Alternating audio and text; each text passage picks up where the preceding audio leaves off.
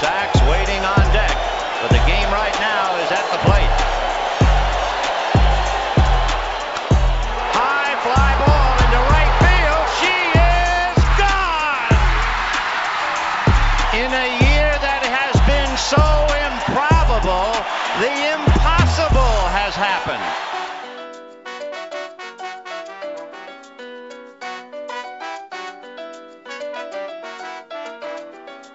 Bonjour à toutes et à tous et bienvenue dans En toute franchise, la série de podcasts qui vous emmène à la découverte des 30 franchises de MLB.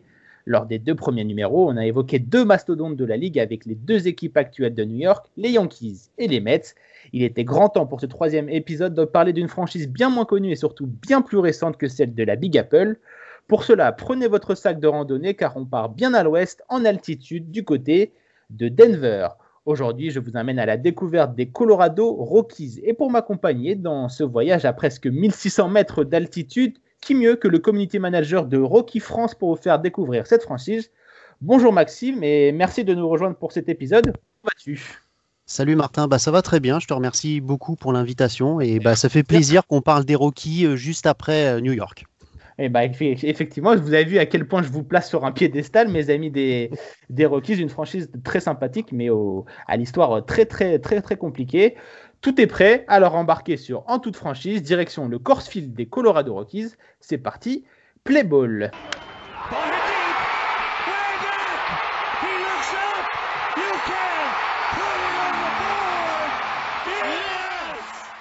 Euh, alors, euh, avant de commencer, euh, Maxime, tu le sais peut-être, c'est une tradition pour nos, nos, invités. Il est de, de, coutume de revenir pour nos auditeurs sur les raisons de ta passion pour, pour les Rockies.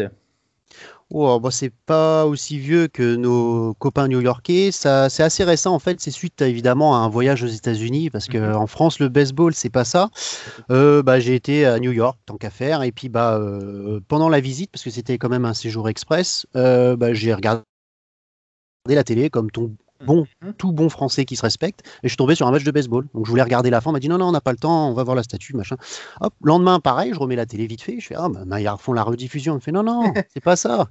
C'est un autre match, ils jouent tous les jours. Ah bon? Donc il m'explique vite fait les règles, et de retour en France, ah bah, qu'est-ce que je fais? Je pouvais pas rester comme ça sans savoir ce que c'était que ce sport, qui m'avait bien plu d'ailleurs, parce que ça change des, des rythmes du, du, sport traditionnel qu'on a l'habitude de ouais. voir en Europe. Eh ben, j'ai cherché euh, sur internet et euh, bah, je vais vous faire de la pub, mais bon, le seul site qui parlait français de baseball, c'était The Strikeout. Donc à partir gentil, de là, gentil. à partir de là, bah, c'était foutu. Et je vous assure, on n'a pas payé Maxime pour dire ça, hein, non, chers, chers, chers, chers, auditeurs. Euh, c'est très gentil, mais c'est vrai que. Et du coup, le match que tu as vu à, New York, les petites bribes, c'était les, les Rockies ou pas du coup? Même pas, c'était euh, le fameux derby euh, du sport américain. C'était un Yankee Red Sox. Ah. Et, euh, et bah, en revenant, bah, j'ai fait. c'était en, en, juillet, donc ça tombait mm -hmm. bien puisqu'il y avait le All-Star. Donc en ouais. revenant, on, on regarde All-Star, on regarde les joueurs, on regarde les franchises avec lesquels ils appartiennent, auxquels ils appartiennent, pardon. Mm -hmm. Et puis bah il y a un joueur qui m'a tapé dans l'œil et puis après on suit plus ou moins jusqu'à bah, jusqu'à temps que je prenne en charge le, le, le compte, compte, Twitter. Et, bah, et, depuis combien de temps tu as lancé le, le compte Twitter de, de, Rockies, de Rockies France? Alors c'est pas moi qui l'ai lancé, mmh. euh, je l'ai repris parce qu'il y avait, euh, bah, y avait un message d'amour en disant je ne veux pas laisser ce compte mmh. sans vie. Donc s'il y a une bonne âme charitable, ouais. donc euh, je, ah, me suis posé la question. Bon, ça n'a pas duré longtemps. Au bout de deux heures, j'avais dit, oh, ça me dirait bien. Et au bout de deux jours, j'ai envoyé un message et puis bah, j'ai eu la commande euh, quelques jours plus tard. Bah écoute, parfait. Et puis euh, ton amour pour les, les, Rockies est donc venu d'un joueur. Tu peux nous parler de, de ce joueur euh, rapidement Si, si j'ai bien compris, hein. du coup, tu as regardé euh, dans le All-Star Game et tu as vu un, un, joueur qui t'a tapé dans l'œil. Alors, pas spécialement sur ce match, mais sur ses highlights. Il mm -hmm. y a tout ce qui définit un bon joueur de baseball. Ça tape bien, ça lance bien, ça a une bonne vision du jeu. Et euh, bah, ce joueur qui euh, malheureusement ne joue plus, euh, c'était Carlos Gonzalez. Ah oui, les champs, les champs extérieurs. Hein. Et euh, du coup, il, effectivement, il jouait à cette époque aux Rockies et c'est pour ça que tu es devenu euh, un grand fan des, des Rockies, c'est ça? Tout à fait. Merci eh ben, Carlos. Bah écoute, merci Carlos pour euh, nous permettre de faire découvrir euh, les Rockies au, plus grand nombre.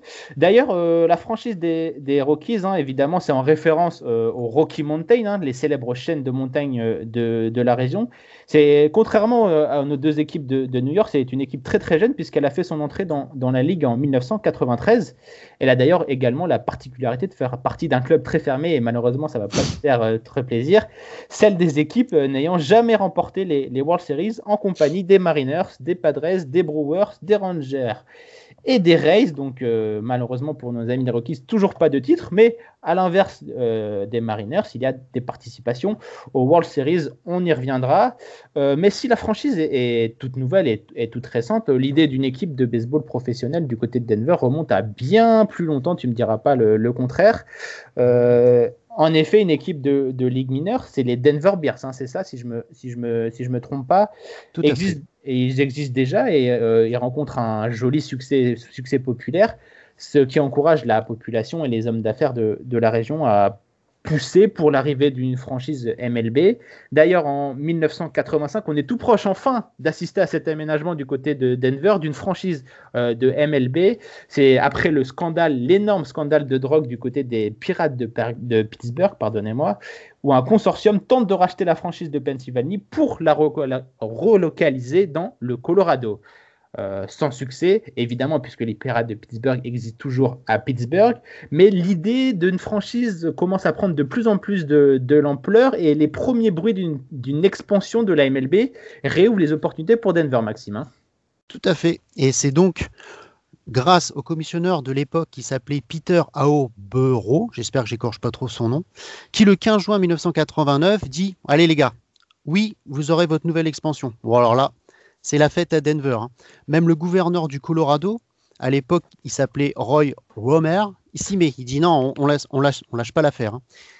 Mais par contre, dans cette course, il y a également Orlando, Buffalo, Washington, Miami et Tampa. Bon, mhm. c'est pas grave, ils s'organisent et le 26 mars 1991, c'est le grand jour il y a là le MLB Expansion Community, donc c'est composé de huit personnes, essentiellement des membres de la National League, qui se rendent à Denver. Bon, je vous cache pas que c'est un peu comme euh, une visite du CIO pour l'attribution des Jeux Olympiques. Hein. Le, le branle-bas de combat à Denver, les tapis rouges, les confettis dans les arbres et, tout tutti quanti, quoi. Voilà, on range tout, on fait bien. Euh, le coup de balai dans les rues et tout ça, quoi. Tout à fait. Euh, allez hop. Mm. Donc, ok, ça se passe très bien. Ils sont impressionnés parce que la ville réussit à se développer autrement que par le, par l'ajout de, pétrole. Donc ils sont mmh. très contents. Et donc le 3 juillet 1991, bah, la décision tombe. Il y aura deux villes en expansion. Donc ce sera Miami et Denver. Alors là, juste, excuse-moi, de... à l'époque, c'est les Florida Marlins plus que Miami, puisque le... ça deviendra les Miami Marlins par la suite. Mais au début, c'est les Florida Marlins, puisque comme tu l'as dit, il y avait beaucoup de villes de Floride qui rêvaient de, de, de, devenir une franchise MLB, et la MLB, pour euh, essayer de contenter tout le monde, a réuni tout ça sous le nom de Florida Marlins, et désormais connu sous le nom de Miami Marlins. Je t'en prie, continue. Oui, non, mais c'était euh, c'est normal qu'il faut faire ça en plus. Il n'y a, pas de souci. Ils ont gagné depuis, c'est vilain. nos amis de Florida Marlins, qui, on en reviendra sûrement quand on fera la, en, toute, en toute franchise des Marlins. Donc, donc continuons, on en était en 91. 91, donc ok, on a une franchise, c'est super. Pour le nom, bah, tu en as déjà parlé, c'est un, à cause des Rocky Mountains qui sont derrière. Et pour les couleurs, bah, on va faire simple et original, on va prendre du violet. Euh, du violet, hum, pourquoi? Eh ben c'est simple, parce que quelquefois, quand on regarde euh, sous certaines heures, dans certaines heures de la journée au niveau des montagnes, on peut apercevoir euh, des nuances de violet. Alors ça, j'ai déjà posté des photos sur Twitter. Bon, je me fais un très... pub. Hein. Il n'y a pas de souci, fais-toi plaisir. on est là pour ça aussi. Des très jolies photos d'ailleurs. Hein. le, stade. Le stade des Rockies est, magnifique avec la perspective derrière et c'est vrai qu'il il il arrive d'avoir des magnifiques clichés à prendre et euh, tu en as partagé beaucoup sur ton, compte, sur ton compte Twitter. Et c'est surtout aussi une référence à la chanson America the Beautiful, qui est, euh, une chanson très très connue, qui a été écrite par Catherine Lee Betts, alors qu'elle se trouvait euh, à Denver. Et euh, durant l'été 1893, bah, elle écrit cette chanson en allant faire des cours à, ses élèves en partant pour la montagne. D'ailleurs, si vous, vous, êtes curieux, vous allez voir la troisième ligne, c'est écrit. Bon, je vous ferai grâce de ne pas la lire parce que j'ai un accent anglais des plus terribles. Mmh. Donc on a Vas-y. Pardon, excuse-moi. Non, non, il n'y a pas de souci. Une équipe, un stade, des couleurs, un nom. On va jouer au baseball. Pas tout à fait.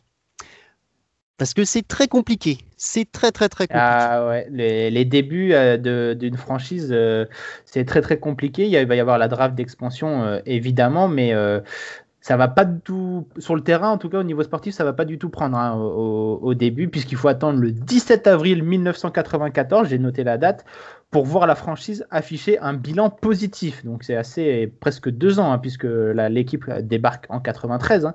Officiellement, euh, sa première saison, c'est en 93. Euh, mais ils ne parviendront pas à capitaliser hein, sur ce début de saison 94 euh, réussi. Et ça ressemblera tout, simplement à la, succession de défaites qu'a connue la franchise en 93. 94 sera la, la copie et la copie conforme. Euh, d'ailleurs, c'est une saison assez particulière, hein, la, saison 94, puisque c'est le début de la, grève. Euh, la, grève des, joueurs qui prendra place euh, sur la saison 94 et sur le début de la saison 95, si je ne me trompe pas. et ça va peut-être avoir peut-être un petit impact hein, pour notre ami des Rockies, notamment sur, sur la, reprise en, en, 95, puisque le Corsfield, l'enceinte dont on vient de parler à un instant, sort de terre. Et euh, la jeune franchise du, Colorado, donc, va enfin pouvoir jouer dans sa propre euh, enceinte, puisque pour le moment, elle partageait son, son stade avec l'équipe des Broncos, l'équipe de NFL, qui s'était joué alors au Mile High Stadium avec euh, donc l'équipe de, de, NFL. Enfin, ils ont leur enceinte, et qui dit nouvelle enceinte dit nouvelle ambition. Et donc, cette année 95 très particulière pour les Rockies, avec notamment l'arrivée d'une future légende de la franchise, un certain Larry Walker, euh, on peut nous dire vraiment que bah, tout ce petit mélange, donc euh, euh, le retour de, au sportif après la grève, le nouveau stade et Larry Walker, on sent qu'il y a quand même un petit air qui ça sent bon du côté de Colorado.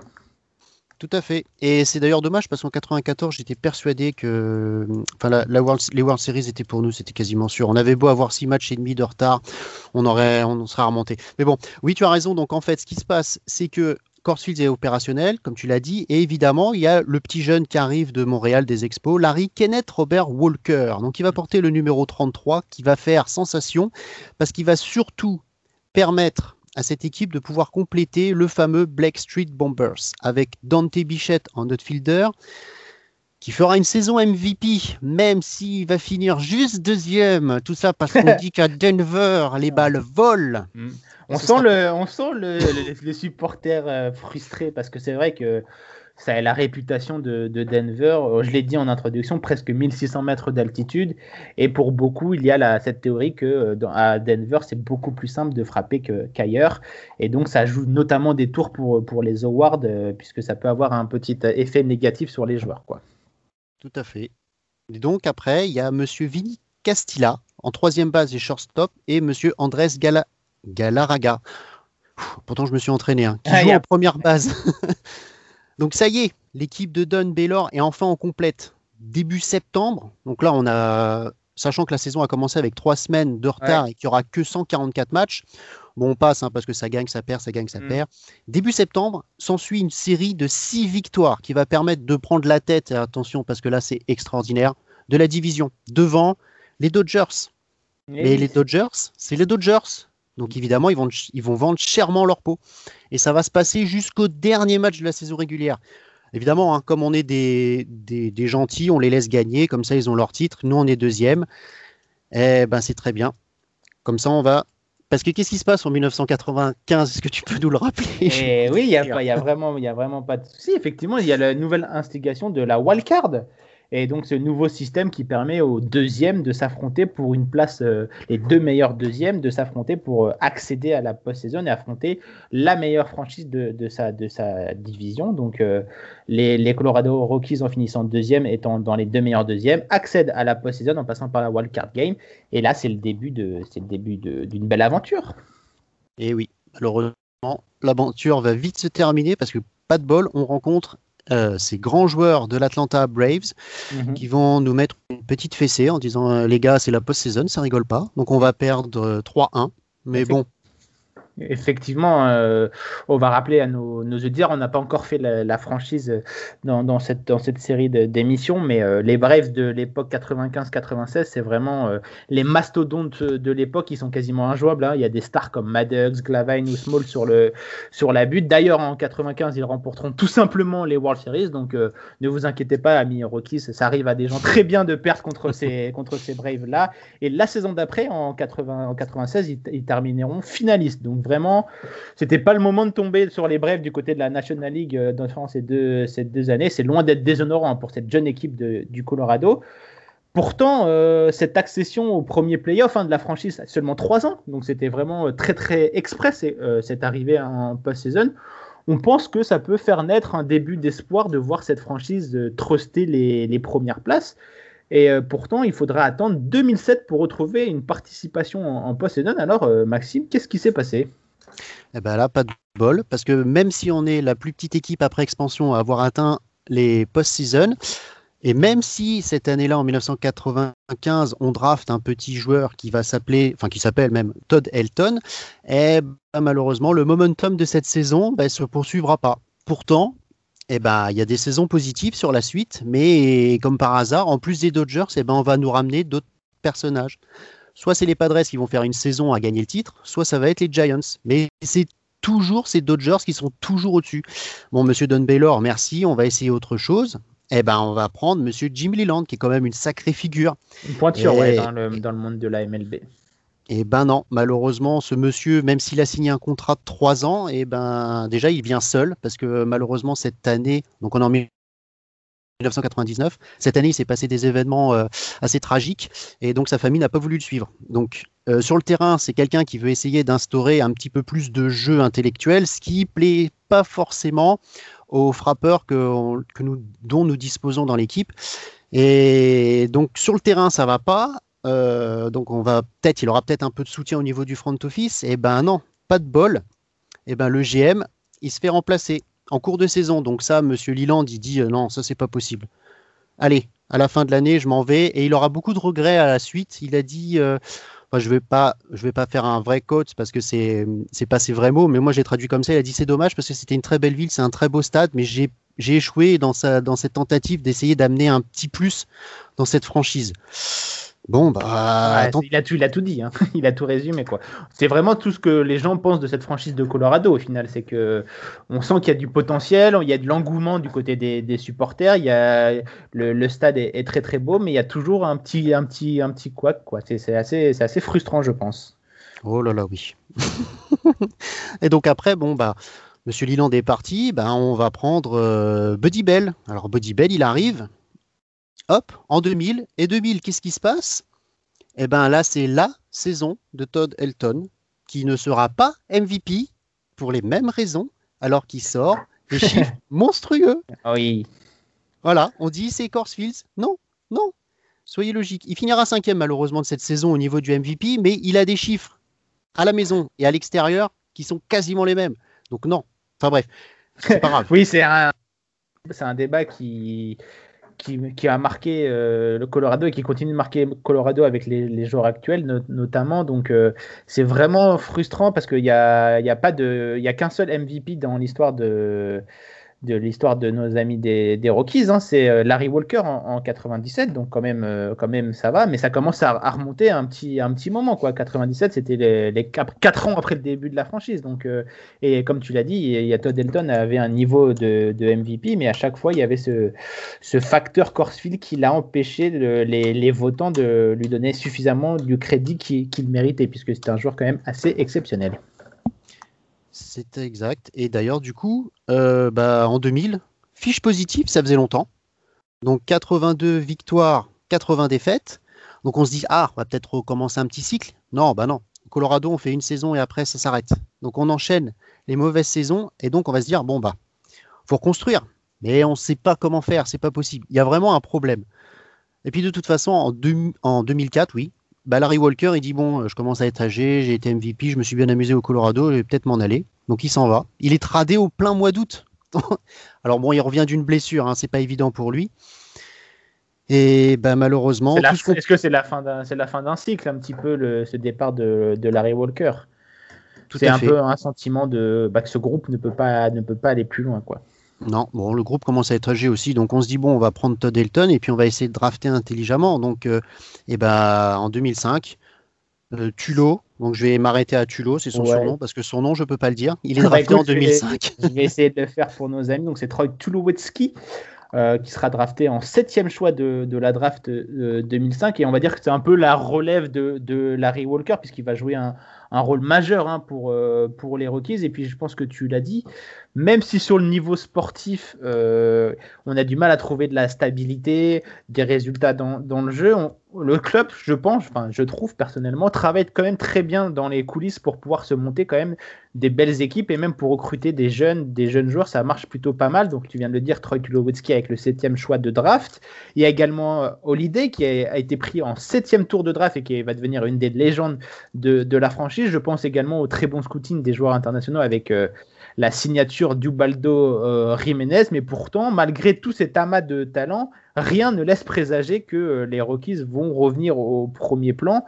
Puisque tu, tu, l'as dit très bien tout à l'heure aussi, ça enchaîne les, séries, les séries de saisons négatives. Pourtant, pourtant, 2007 arrive et là, c'est magnifique pour les Rockies.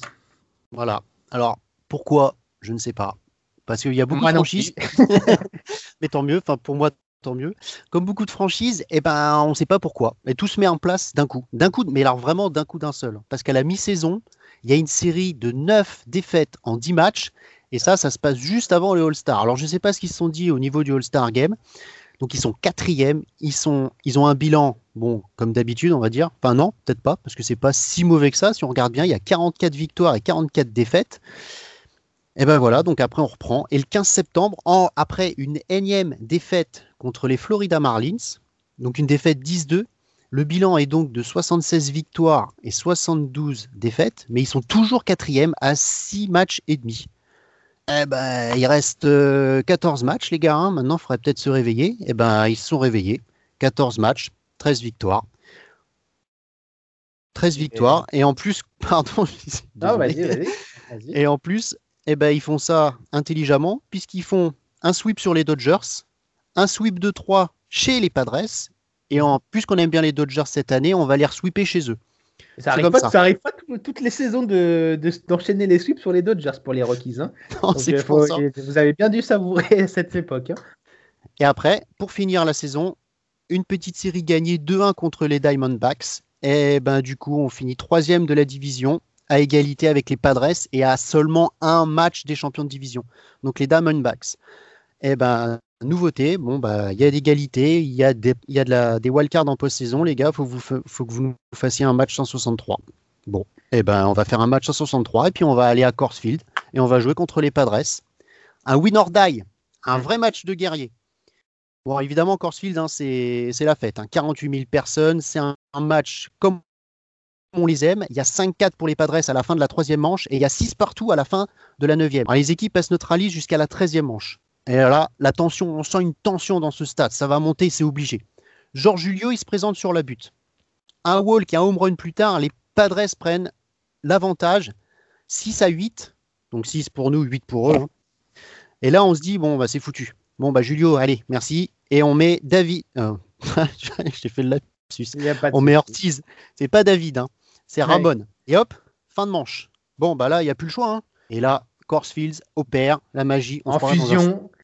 On se croirait dans un stade de foot. limite, c'est limite ça. Hein. Parce que j'ai regardé euh, le match il n'y a pas si longtemps que ça, justement, pour préparer l'émission. On sent bien que ça, ça monte ça en, pousse, ça pousse, ça pousse, et c'est des, ambiances magnifiques euh, dans, tout stade, dans tout stade et dans tout, dans n'importe quel sport. Hein. Cette pression de la post-saison qui arrive et avoir cet engouement de tout un stade derrière soi, ça donne des ailes et forcément, euh, ça donne le résultat qui va nous dire une victoire tout simplement de nos amis les Rockies. Et oui, je savoure encore. Ah, Donc, du on, te laisse, on te laisse savourer, évidemment, ce récit. Donc, du coup, eh ben, on prépare notre, petit trio de, frappeurs. Donc, on va mettre Matsui, Tulo et Holiday. Allez, hop, on y va, les gars, on y croit. Donc, Matsui. des, magnifiques batteurs d'ailleurs. Donc, il y a pire pour euh, tenter un comeback. Hein. Ouais, alors franchement, euh, oui, on va pas se peindre. Donc, Matsui, qu'est-ce qu'il fait? Eh ben, pan, plein champ, il va jusqu'au double. Oh, allez, Tulo, on y va. Allez, il se prépare, il se prépare. Allez, hop, il tape aussi. Mais c'est légèrement décalé dans le champ. Bah, c'est pas grave. Hein. Matsui il rentre, un point. 7 à 8. Tulo arrive tranquillement, enfin tranquillement, non, très juste sur la deuxième base. Alors je ne sais pas pourquoi il avait du mal à courir. Bref. Et alors du coup, Monsieur Holiday se présente. Qu'est-ce qu'il va faire? Qu'est-ce qu'il va faire? Donc là, il y a une ambiance, ça monte. Là, il se dit c'est pas possible. À un point, on peut pas, on peut pas. C'est pas possible. Et eh ben il tape. Et qu'est-ce qu'il fait? Il tape bien et fort côté droit. Alors ça tape proche du home run. Donc le lanceur, enfin le lanceur, le joueur de champ, il se prend le mur. C'est un mur grillagé, il se le prend, la balle rebondit, le temps qu'il récupère la balle, qu'il la lance. Donc Tulo est arrivé et Matt il se prépare, il s'échauffe, il plonge sur la troisième base. Oh là là, égalité, un match de dingue. Qu'est-ce qui se passe après? Eh ben du coup après on met, bah on met le suivant, hein, Jamie Carroll qui s'apprête à se présenter. Donc là on est à égalité. Il n'y a pas de out le suspense est entier. Hein. Le mec, il est en troisième base ah hein. Je vais bien. donc, Jamie, Carroll se présente. Donc, bon, il tape aussi, hein, mais il tape euh, mollement. Donc, s'il fait que le joueur de champ réussit à choper le gant, donc lui, il est out. Matulide se reprécipite sur sa troisième base et là, il fait un sprint. Bon, c'est pas du Carl Lewis, c'est même pas du du euh, Atto Boldon ou ce que vous voulez. Bolt, ouais. Voilà. Et mais donc et après, je sais pas, mais c'est bon pour le sport, c'est beau, mais il plonge il plonge, il se ramasse le menton, le pauvre. Alors, je vais être honnête. Euh, j'ai revu les images, je sais pas trop combien de fois, je sais même pas s'il a touché la base.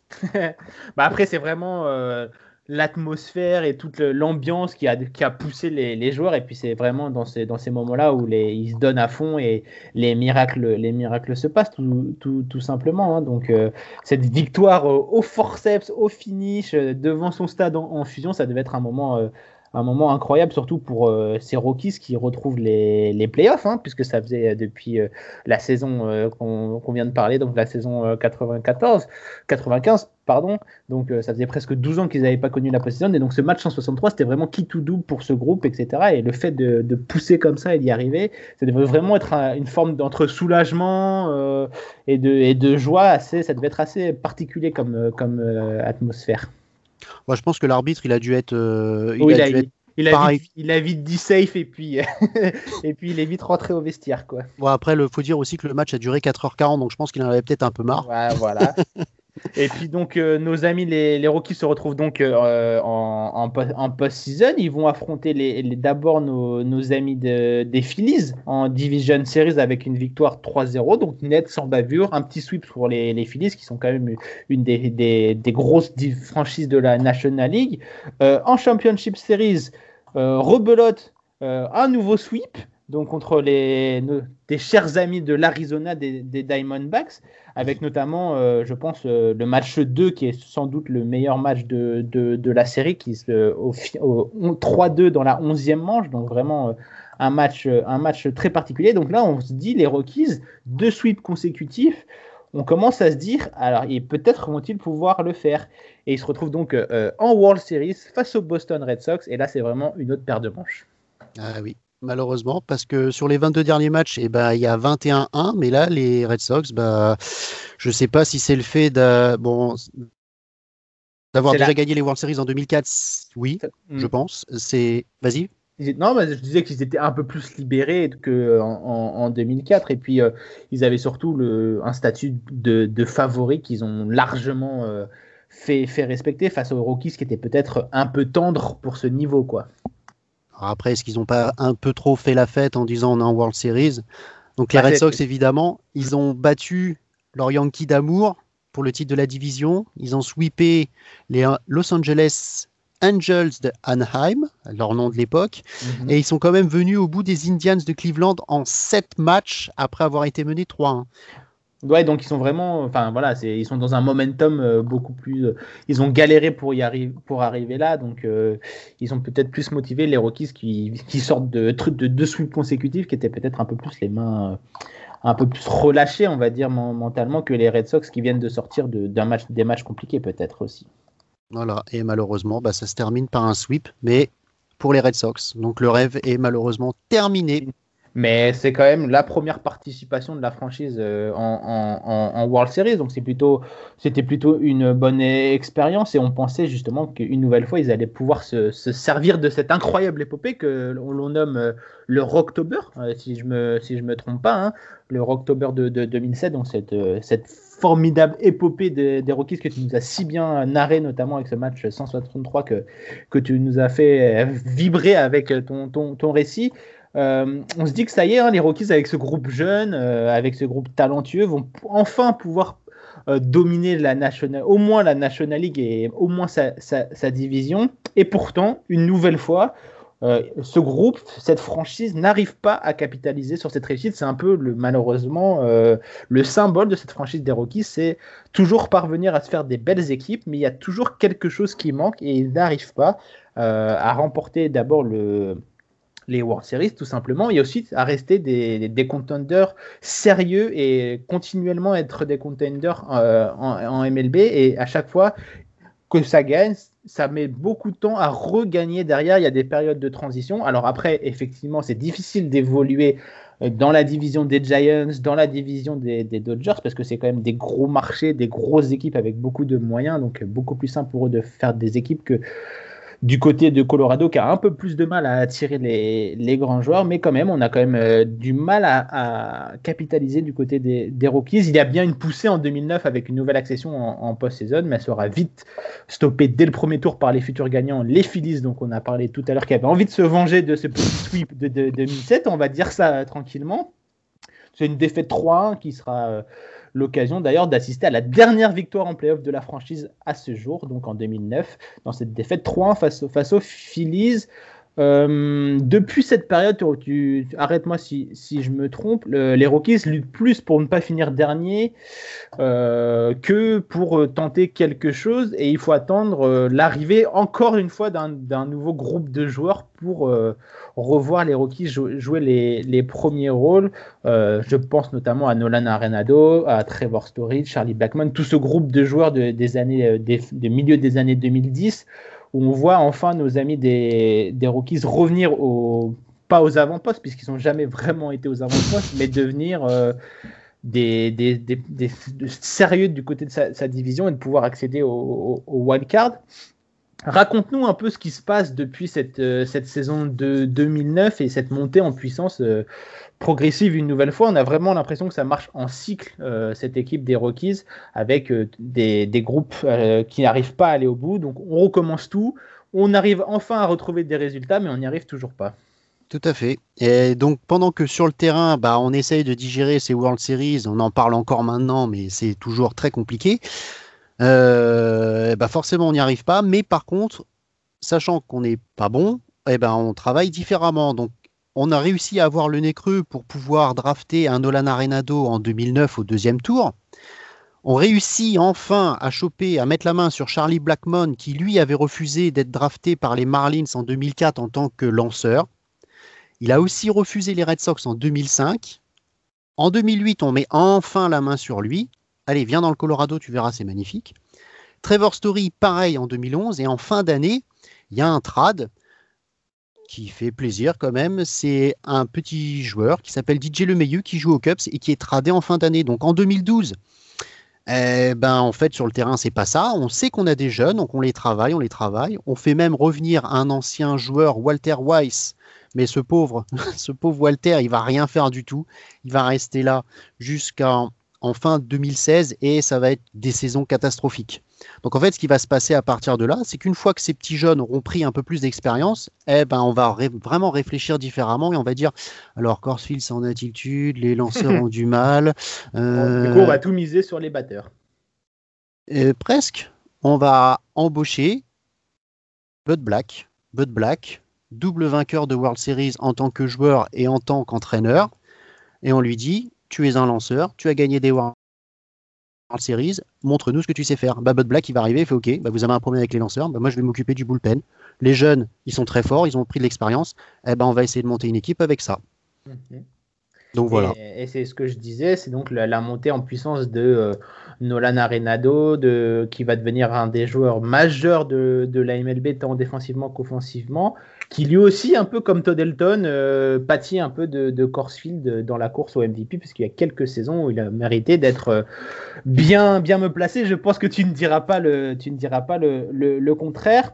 Donc il y, a deux, il y a quand même deux belles saisons hein, qu'il faut, quand même, qu'il faut quand même parler. Donc c'est 2017 et 2018 les deux dernières fois que les Rockies ont participé au, en post-season, mais ça s'est pas hyper bien passé. Hein. Non, malheureusement non. Donc en 2017, eh ben, Bud, Black, il mise tout sur un bullpen et avec des 5 starters, mais qui sont même 6 extrêmement jeunes, ils ont tous en dessous de 30 ans. Et eh ben là, ça marche. Offensivement, bah, les noms, on les connaît. Hein. Ça marche aussi. Et eh ben c'est super. Donc voilà, du coup, eh ben, on se dit que malgré le fait qu'on passe si on est passé en post-saison, je me suis perdu dans mes. Non, non, oui, vous êtes, il n'y a pas de souci. Je, je, vais, je vais répéter. Donc, ils sont tout simplement en wildcard, nos, nos amis des, des, Rockies, contre une nouvelle fois, et une fois n'est pas coutume, nos amis des Arizona Diamondbacks. Malheureusement, c'est un match totalement, complètement fou. les Diamondbacks l'emportent 11 à 8 face, euh, face aux Rockies, alors que tu l'as dit, il y avait plutôt une très très belle équipe du côté de, du côté de Colorado. Il y a des joueurs comme euh, DJ LeMahieu, Jonathan Lucroy, John Gray, Ton Carlos Gonzalez Fetis, Yann Desmond. Euh, vraiment des, des, joueurs talentueux en attaque et au niveau de, du bullpen, il y a aussi des joueurs très forts. Il y a Jack McGee, il y a Pat Neshek. Donc vraiment des, des, des pointures, même Greg Holland, il y a des pointures dans, dans le bullpen, mais c'est finalement Arizona qui s'en sort 11-8.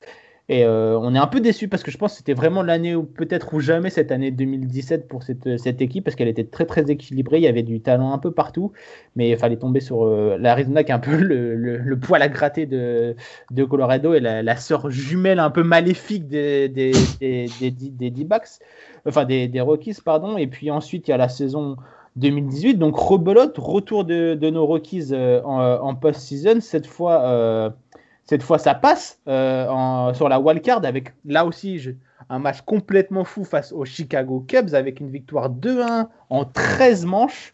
Donc, euh, une nouvelle fois, ça devait être un peu comme euh, quand tu nous as raconté 2007 et le match 163. Ça devait être un peu la même atmosphère là pour ce match wildcard. Donc, en plus, l'atmosphère playoff supplémentaire. Et là, il s'impose 2-1 face, au, face aux Cubs. Donc, euh, incroyable performance des, des, Rockies.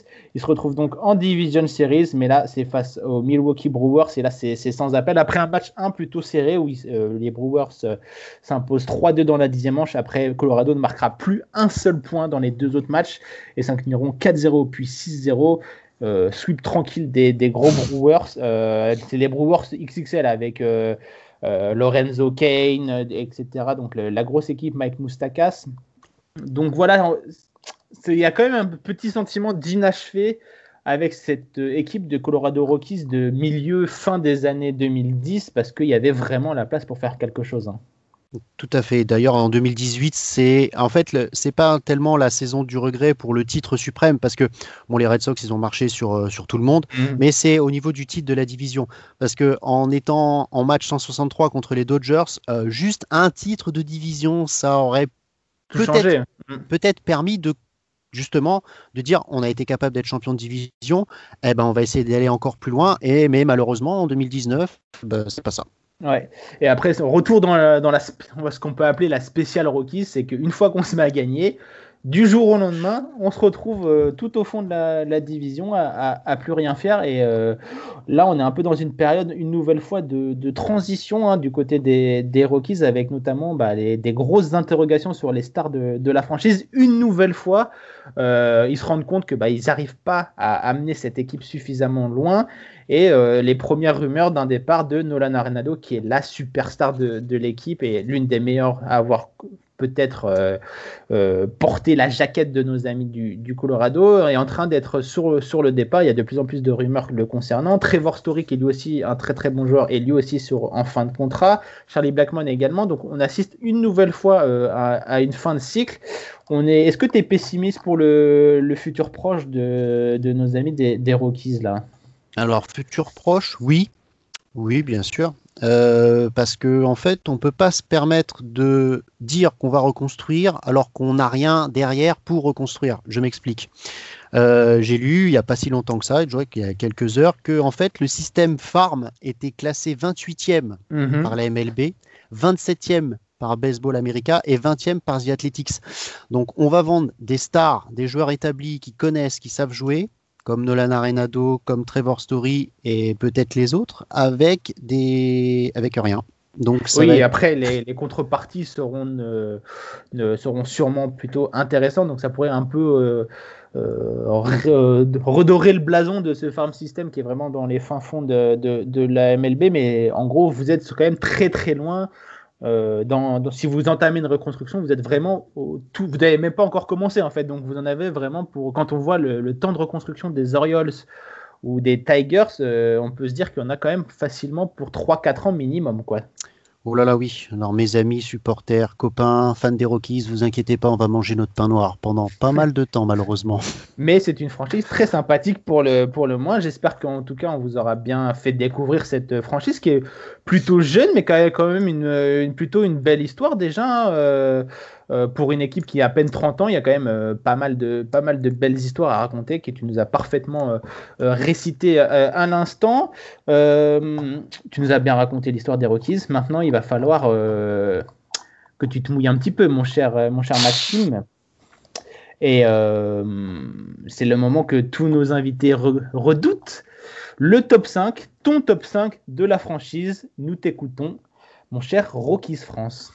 Alors, euh, ça va faire grincer des dents, je pense que je vais. Oui, mais c'est ton, ton, ton Voilà. top 5 personnel. C'est le donc, euh, c'est pas le top 5 de la franchise, mais c'est ton top 5 personnel. C'est le mien. Donc voilà. Donc alors en numéro 5, bah, j'ai choisi Eric Young. Donc Eric Young, c'était le shortstop. Donc c'est également le premier monsieur qui a mis le home run à la maison. Donc en 1993. Et c'était euh, donc c'était pas un joueur spécialement grand. Il faisait 1m75. Il faisait 81 kg. Oui, parce que maintenant il a un peu grossi, je pense. C'était aussi le papa d'Eric Young Jr. qui lui aussi a également joué à la franchise. Euh, par contre, plus de nouvelles de ce joueur depuis 2018 et son arrivée, enfin et son contrat au Mets.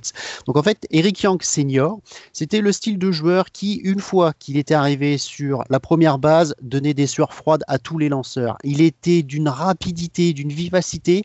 Donc soit il tapait bien et c'était perdu pour les lanceurs, soit le lanceur il réfléchissait à deux fois à- en se disant bon qu'est-ce qu'il va me faire, est-ce qu'il va voler une base ou quoi que ce soit? Il a d'ailleurs le record de, euh, de, de bases volées euh, de la franchise. Donc voilà pour mon numéro 5. Euh, Je très passe. bien, un très bon choix. Euh, et donc, Eric Young, senior pour la cinquième place. Quel est ton numéro 4 Alors mon numéro 4, donc là c'est Sans une surprise. pub pour ce joueur qui joue actuellement aux Rockies. Mhm. Ou non, je pense pas. Donc c'est monsieur Trevor Story. Donc il a 28 ans, il a été drafté en 2011 en 45 45e position. Donc c'est le shortstop Camille Tulot à la porte. On va faire comme ça. Alors que Ref- Tulo, alors qu'on va le rappeler rapidement, alors que Tulowitzki, Troy Tulowitzki avait quand même été drafté aux septième position de, de, de sa draft. Donc c'était vraiment quelqu'un. Il avait été très très performant du côté des, des Rockies. Donc c'était pas pas une petite performance que de pousser un tel joueur euh, un tel joueur dehors. hein. Et tout à fait. Et donc du coup, bah ça les chiffres ne mentent pas. Ce joueur-là, c'est un métronome. Alors évidemment, vous allez me dire, ouais, bon, il n'est pas si spectaculaire que ça. Il a des fulgurances défensives, c'est impressionnant. Mais surtout, ce qui va se passer, parce que malheureusement, je pense bien que ce joueur-là, on n'arrivera pas à le garder, c'est que s'il va dans une franchise qui sera exposée, vous allez voir, le monde va redécouvrir la puissance de ce joueur. Je vous dis, il est phénoménal. Allez voir ses highlights, faites-vous plaisir. Et sa saison, d'ailleurs, dès sa saison rookie, il avait été très très impressionnant, notamment au niveau des home runs. Je crois qu'il avait eu une streak incroyable de home runs frappés dès sa saison rookie. Et c'est vraiment euh, un joueur exceptionnel offensivement. Tout à fait. Donc bah, ça, c'était numéro 4. Donc maintenant, Trevor Story numéro 4. En numéro 3, on va dire sans surprise pour un joueur de troisième base. tout à fait. Bon, bah, c'est Nolan. hein. Nolan, is Nolan. Euh, Je ne vais Mm. pas le présenter plus que ça parce que tout le monde le connaît. Euh, c'est défensivement un joueur, alors pardon, je vais être un peu grossier, qui pue le baseball. Ouais, c'est une machine à highlight en fait. hein. Ouais, c'est ça. En gros, c'est ça. Donc, il a, il a un fan club euh, du côté de, en France. Enfin, c'est un, Oui, un il fan club. il s'a- il s'appelle euh, Bastien de, de CG Strikeout d'ailleurs, euh, qui est un énorme, un énorme fan de Nolan. On embrasse d'ailleurs Ba- Bastien et qui pousse énormément pour que notre ami Nolan euh, vienne renforcer la troisième base des Mets. Et Mais ben, c'est une, ça- une autre histoire. Oui, parce que là, on va rentrer dans des contrats. Il faut, va falloir le payer cher. Hein, Ah oui, Bastien, ça, si tu le. Donc, Nolan, bah, c'est Nolan. Alors, pareil, pas- pareil que Trevor Story, ce jour-là. Parce que, alors après, on peut, le garder, on sait jamais. hein, Le Père Noël existe, donc euh, j'y crois un peu beaucoup. Euh, si jamais il reste, c'est très bien. Mais si jamais il part et qu'il va dans une franchise euh, exposée, là, alors là, c'est bon. hein. Ranger le titre de MVP. hein. Moi, je suis Ouais, quasiment certain qu'il va en gagner au moins un avant la fin de sa carrière. sûr parce que ben, on en a un petit peu parlé de- durant cette émission.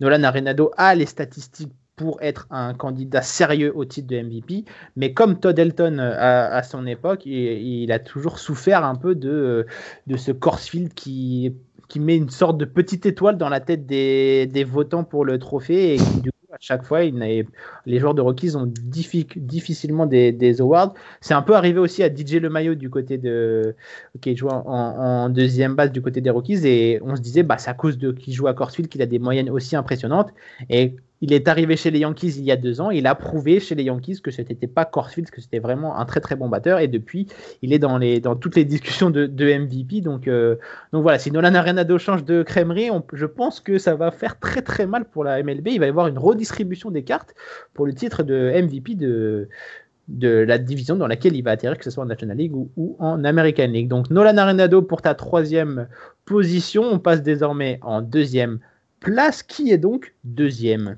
Alors, deuxième de mon classement, je, préf- je le précise encore, donc c'est Monsieur Rockies pour moi. Donc c'est Todd Elton. Eh ben, Monsieur Todd Elton, c'est donc le maillot retiré. C'est le seul pour l'instant, parce que Larry Walker aurait dû avoir le sien, mais la cérémonie a été annulée pour les raisons que vous savez. C'est, j'espère, un futur Hall of Fame. Si c'est pas cette année, ce sera dans euh, bientôt. Et en fait, ce, donc ce joueur de première base euh, a quasiment les trois quarts des records de la franchise. euh, donc c'est juste une machine. Mhm. Et ça a vraiment été le, le symbole de cette équipe des, des Rockies dans les années 2000, un des, un des acteurs majeurs du Rocktober et donc cette participation au World Series en 2007, Todd Elton. Et donc, euh, tu l'as dit, un ton regret, c'est qu'il n'ait pas gagné ce petit MVP. On l'a senti quand tu as évoqué le sujet en début, en début d'émission. Donc, Todd Elton pour la première base, qui a son ma- maillot numéro 17 retiré au Corsfield depuis le 17 août 2014. Très beau, très beau symbole de la part des- de nos amis des, des Rockies.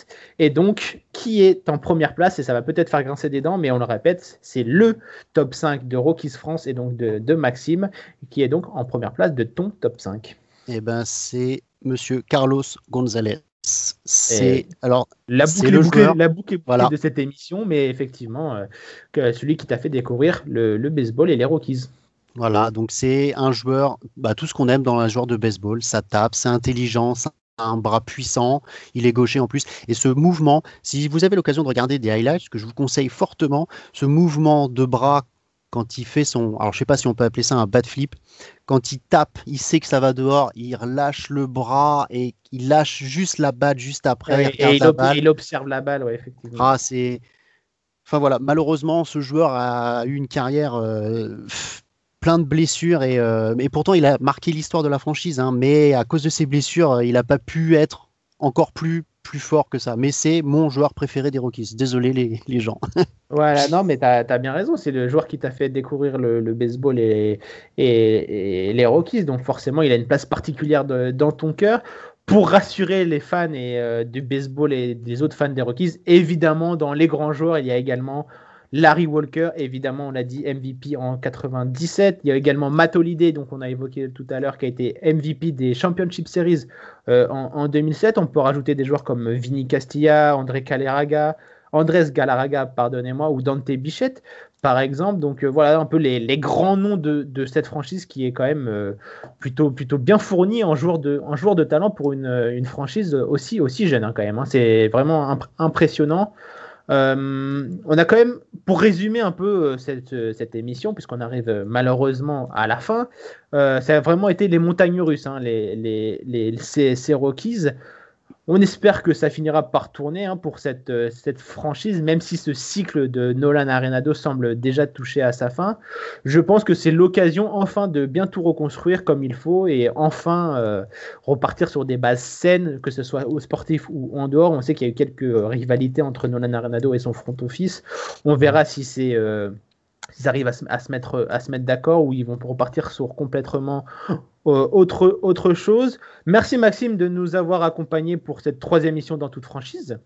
Merci à toi Martin, merci pour l'invitation. Bah, c'était un vraiment plaisir. On a senti toute ta passion pour, pour les Rockies et c'était vraiment très passionnant ton, ton récit de, de, cette, de cette franchise. N'hésitez pas à aller lui donner de la force et à suivre son compte Twitter, donc France Rockies, pour suivre l'actualité de cette sympathique équipe euh, du Colorado. Nous, on se retrouve très vite pour une nouvelle émission et une nouvelle équipe. C'était Martin. Prenez soin de vous. Bye bye.